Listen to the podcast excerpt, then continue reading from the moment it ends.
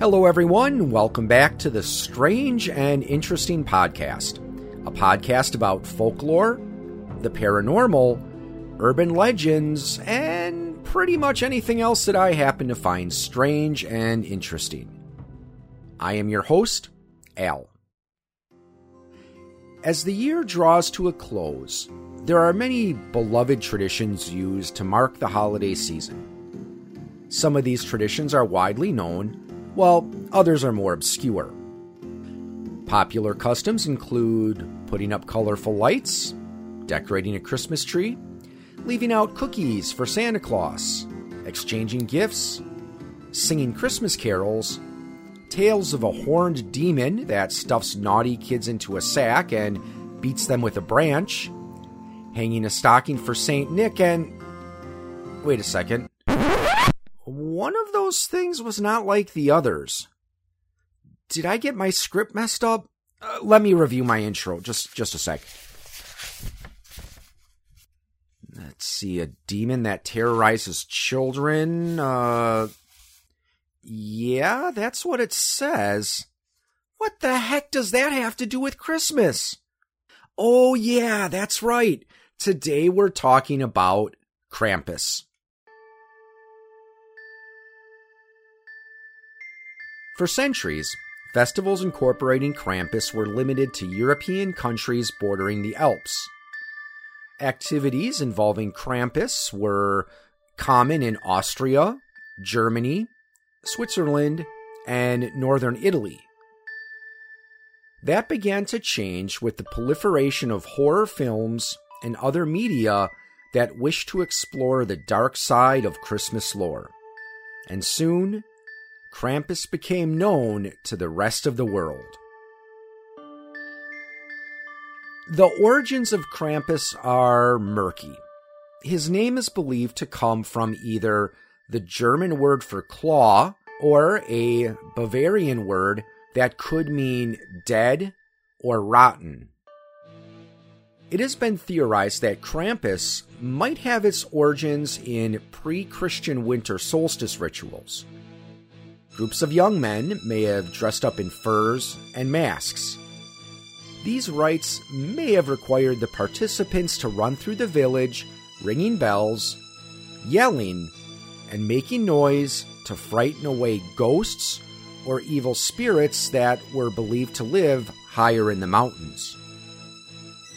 While writing this script, I found several articles, including ones from respectable sources like the Smithsonian, the Encyclopedia Britannica, and National Geographic, that claim Krampus was the son of the Norse goddess Hel. Speaking as someone who has read the Poetic Edda, the Prose Edda, and various works dedicated to the subject of Norse religion and mythology, I am going to call this one into question. None of the articles I consulted mentioned a Norse saga or poem to back up this claim. Krampus does not appear in any known Norse source that I personally am familiar with. Hell, spelled H E L, is also not the same as the Christian hell, as in H E double hockey sticks.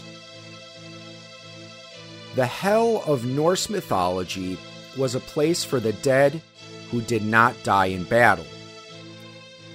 While there are sources indicating punishment for the wicked, for the most part, it was a place of gloom, quiet, and stillness. Certainly a far cry from souls being tortured in pits of fire. The goddess Hel is the daughter of Loki and a giantess. She plays a fairly minor role in Norse mythology, and none of the surviving sources I am aware of indicate that she was married or believed to have had children. In my opinion, I doubt Krampus's association with the goddess Hel is an authentic belief and is likely either a late addition to the lore or a misinterpretation. But as Christianity began to spread, it became common for missionaries to associate the gods and goddesses of other cultures with demons and devils. There are a few exceptions, one notable one being the 13th century Icelandic poet Snorri Sturluson. He was the author of the Prose Edda. Snorri wanted to preserve the poetic styles of old, but needed a way to record Norse myths without attracting suspicion from the church. He wrote the Prose Edda using a practice called Euhemerism. This practice is named after an ancient Greek historian named Ephraimos and interprets mythology as being based on historical events. Over time, these stories were altered, and those involved were given divine status. An ancient leader might be elevated to the status of a god. A great hero's deeds might be exaggerated. The king of an opposing nation might be transformed into a monster, and so on. In his introduction to the Prose Edda, Snorri wrote that the Norse gods were really survivors of the Trojan War who fled north. Thanks to their superior weapons, armor, and technology, they were perceived as gods by the people they encountered. This practice of euhemerism delegitimized pagan gods in the minds of Christian authors, but by presenting ancient religious beliefs as fictional stories instead of sacred events, it did allow for the preservation of knowledge that may have otherwise been lost. If Krampus is based on a pagan practice meant to scare away evil spirits, it is possible that the tradition survived even as Christianity became the dominant religion throughout Europe. The church had less influence in remote areas, which allowed people to continue these practices with less fear of persecution. It is also possible for a dominant religion to absorb and modify local beliefs. Sometimes, the practitioners of one system of belief will combine their religion with that of a competing one, such as the religions of the African diaspora. For example, religions like Voodoo combined African beliefs with Roman Catholicism. However, there is a point critics of the theory that Krampus is a pagan figure point out which can't be ignored. Krampus's appearance seems to be more inspired by early depictions of the devil rather than a figure from pagan mythology. The closest comparison is the goat footed god Pan from Greek myths, though he is not pictured as having a long tail, being black in color, or having a goat head. Whatever the origin, the incorporation of Krampus in Christmas celebrations might date back as far as the 6th or 7th century, but seems to have become more common around the 12th century. The first written records of Krampus don't appear until the late 1500s. His appearance varies, with the black goat headed demon being the most common. Krampus is usually shown as carrying a birch rod and sometimes has a large sack or a wicker basket strapped to his back. Another common theme in depictions of Krampus is a chain. Sometimes he wears it as a necklace, other times he has them around his wrists. In some parts of Europe, the Christmas season begins in early December. Many people are familiar with St. Nicholas Day on December 6th.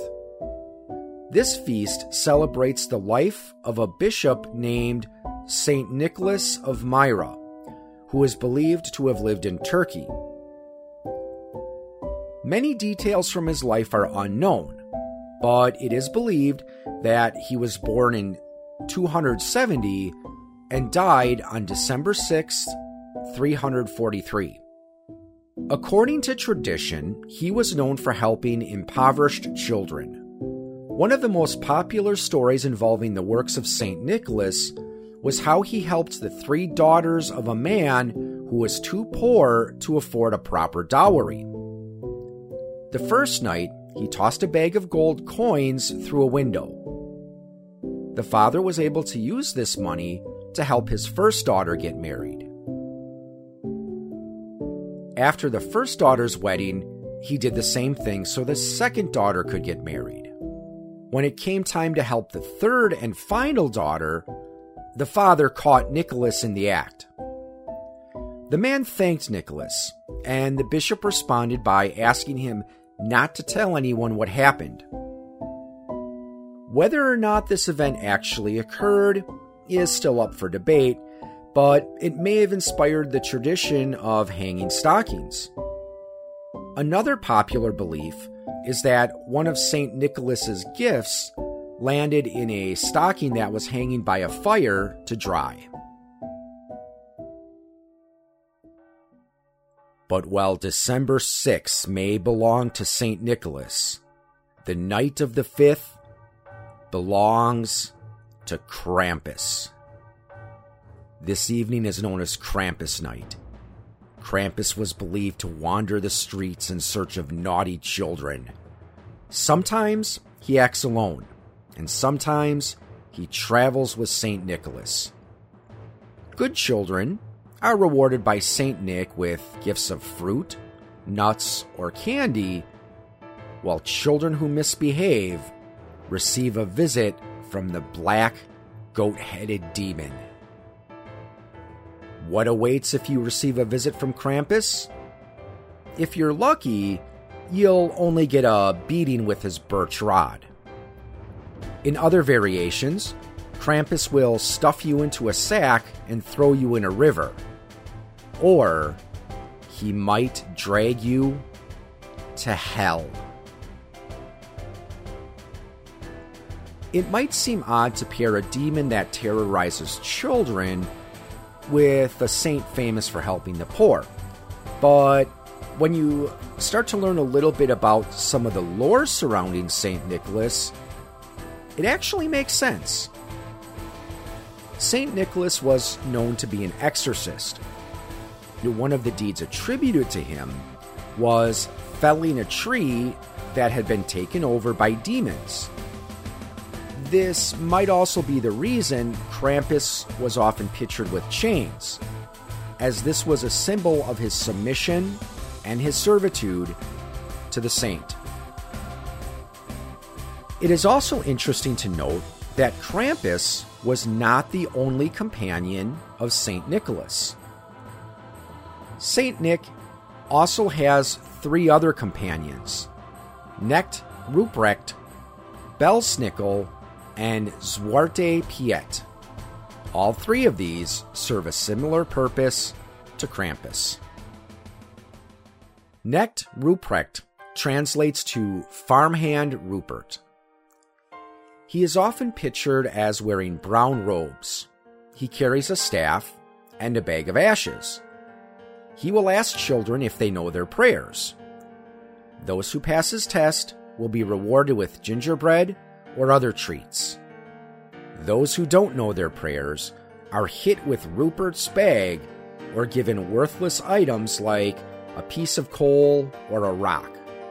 Sometimes he will provide the parents with a stick so they can punish the child on their own.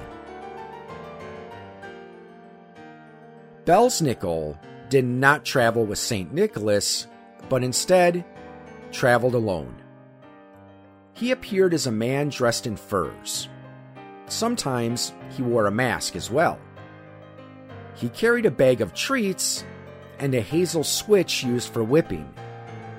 He would scatter treats on the floor of a house and whip children who lacked discipline and got a little too excited.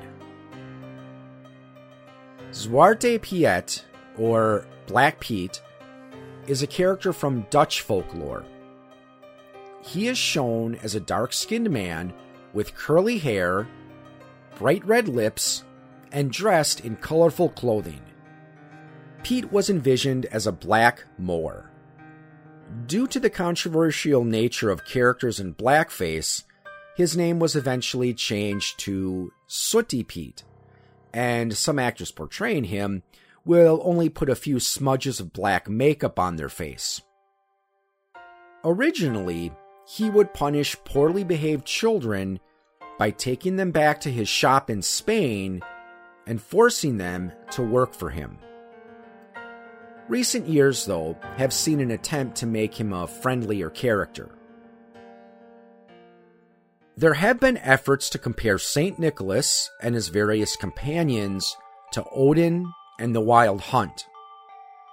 I came across a couple of websites, but unfortunately they were written in Dutch, so I was not able to get the full story. The short version is Odin, like St. Nicholas, travels a land with black colored companions. In Odin's case, this would be his ravens, Hugin and Munin, whose names translate to thought and memory. Odin's ravens would observe humans and, like the companions of St. Nick, would report their behavior back to their master. While it might be an interesting interpretation, it is not a comparison I agree with. Odin did walk among mortals, but he really wasn't associated with children or being a wandering rewarder of good deeds. He was more concerned with obtaining wisdom and tended to get more involved with the affairs of kings and warriors. His ravens also served more as information gatherers as opposed to punishers of wrongdoing. There is one aspect of the connections between the companions of St. Nicholas and ancient Northern European lore that I do think sounds plausible. This theory could explain why these companions are dark skinned. Dutch author and filmmaker Arnold Jan Scheer spent some time researching the relationship between ancient and modern traditions. He suggested that part of old winter solstice rituals may have involved a shaman dressing up in animal fur and darkening their skin as a way to portray supernatural entities. The dark appearance of Krampus and other companions could be a carryover from this tradition. Krampus's journey from the holiday fixture he is today has certainly been an interesting one. He was banned by the church, but eventually made his way into the religious plays of the time. Images of Krampus proliferated in the late 1800s with the rise of the postcard industry. Sometimes these cards portrayed Krampus with St. Nicholas, other times, he was shown tormenting children. There was a period during the 1930s when Krampus came under attack in Austria when that country was under fascist rule. People who wanted to dress as Krampus were threatened with arrest. The anti Krampus movement continued at least until the 1950s, when a pamphlet called Krampus is an Evil Man urged people to reject the figure. Dr. Ernst Kottbauer was concerned that images of Krampus would frighten children. And according to a Time magazine article from 1953, a Vienna daily, in support of Kottbauer's position, wrote the following There is too much to fear in the world already unemployment, high taxes, not to mention the atom bomb. Let's begin by throwing out Krampus. Right, because in a world where weapons that can destroy an entire city and kill thousands of people at once really removing a scary demon from Christmas traditions will totally make a difference. End sarcasm. But despite these efforts, the tradition endured, and Krampus is as popular as ever. One tradition that has spread beyond Europe is the Krampus Run. Krampus runs might have their origin in an earlier custom called, and I am probably not going to pronounce this correctly, the per- Perchtenlafen. This event involved two sides fighting each other with sticks. One side wore beautiful costumes, while the other wore ugly costumes. In addition to dressing up, the participants wore bells. This practice might have its roots in an earlier pagan tradition that may have been intended to banish evil spirits. It is believed the roles were played by women, but eventually it became common for young men to put on this display. Krampus runs involve dozens or even hundreds of participants dressed up as the Christmas demon himself. Some of these costumes feature intricately carved masks made by highly skilled artists. The Krampuses will parade through the streets, making noise and interacting with onlookers. In days past, it was common for the Krampus runners to whip people with sticks. But today, they are more likely to stop and give high fives, fist bumps, and take selfies with the observers. Unfortunately, these events do have a dark side as well. Krampus runs have a tendency to involve copious amounts of alcohol, which can lead to drunkenness, arguments, fights, and other acts of disorderly conduct. So there you have it a look at Krampus. While his origins might be a bit fuzzy, there is no denying how popular he has become. And with that said, whatever holiday you celebrate this time of year, I hope it is a happy one. And if you don't celebrate anything specific, may the closing days of 2022 be good ones. Until next time, stay strange and stay interesting. You have been listening to a presentation of Point of Insanity Game Studio. Visit us on the web at poigamestudio.com. Follow us on Twitter at POI Game Studio. Look us up on Facebook and email us at poigamestudio at gmail.com.